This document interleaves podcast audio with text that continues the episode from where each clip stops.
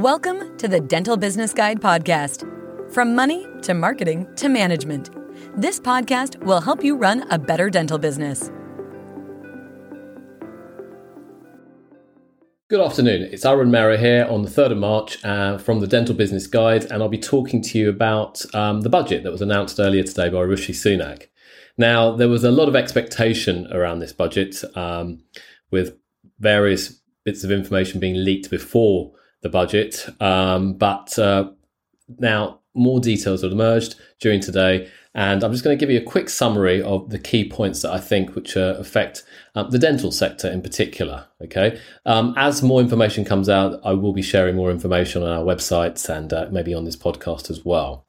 So, firstly, in respect to the coronavirus um, support that's available from the government, um, certainly furlough's been extended until the end of September. Um, and the government will continue paying 80% of employees' salaries um, for the hours they cannot work. Um, employers will have to then also contribute 10% in July and 20% in August and September.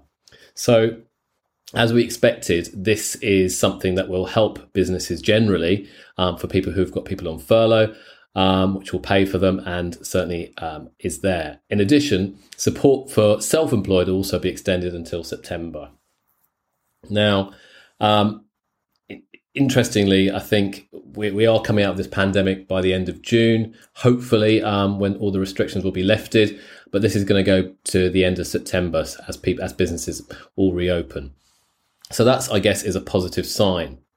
Now, in terms of the state of the economy and, and generally about the finances, we saw the economy shrink by about 10% in 2020.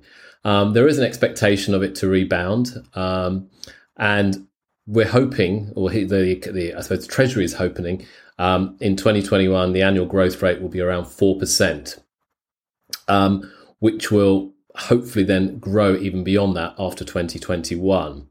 Uh, current borrowing at the moment, just out of interest, is around 234 billion pounds for the period 2021 to 22. Now, the all important area of taxation, I know a lot of our clients are always interested to understand what's the impact on them, on their personal taxes, on their personal take home pay.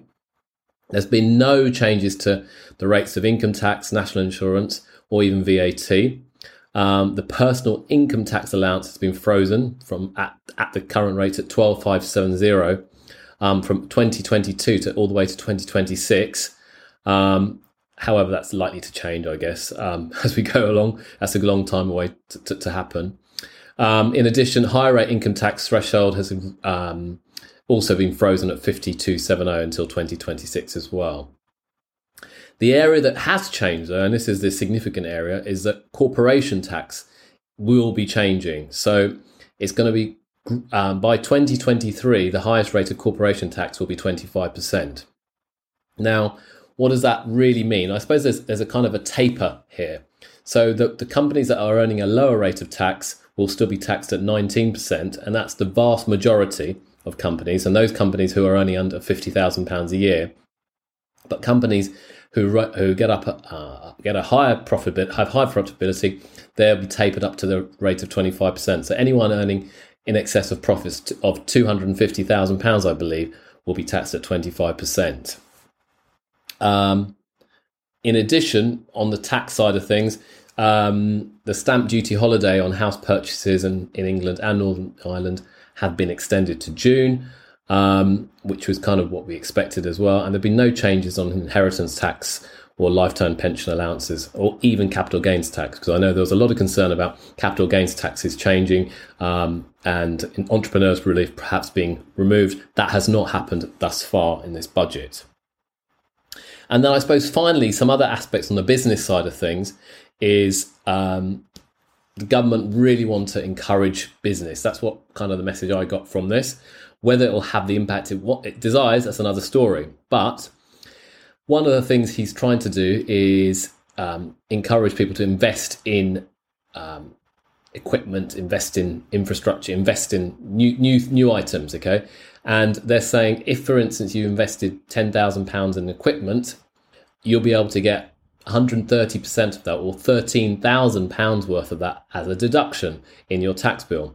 So that's a huge incentive. If you've got to kit out uh, a dental clinic, a business, you're doing a new surgery, there's a huge investment uh, opportunity or a tax opportunity to reduce your tax bill as well. Um, in addition, um, there's, uh, I suppose, the, the, uh, the other area to look at is business rates are another area, and that's a the holiday for that continues in England um, until June with 75% discount after that. So, I suppose in summary, we are in a pandemic still. I think they've tried to minimize the impact of tax rises on income tax, personal tax, especially on the individual.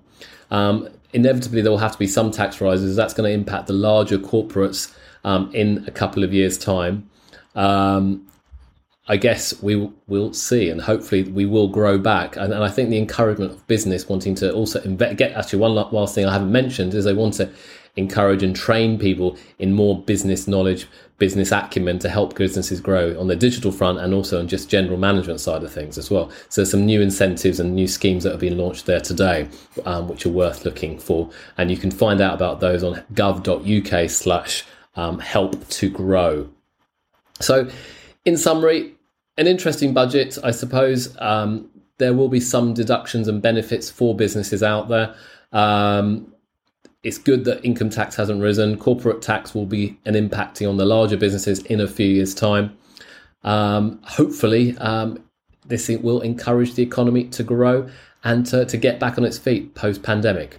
Now, if you have any questions on this or want further detail, get in touch with me um, um, via the samera.co.uk website. And uh, I look forward to hearing from you soon, okay? And check out our next uh, podcast soon.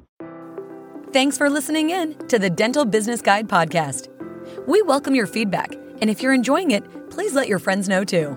Until the next time on the Dental Business Guide podcast.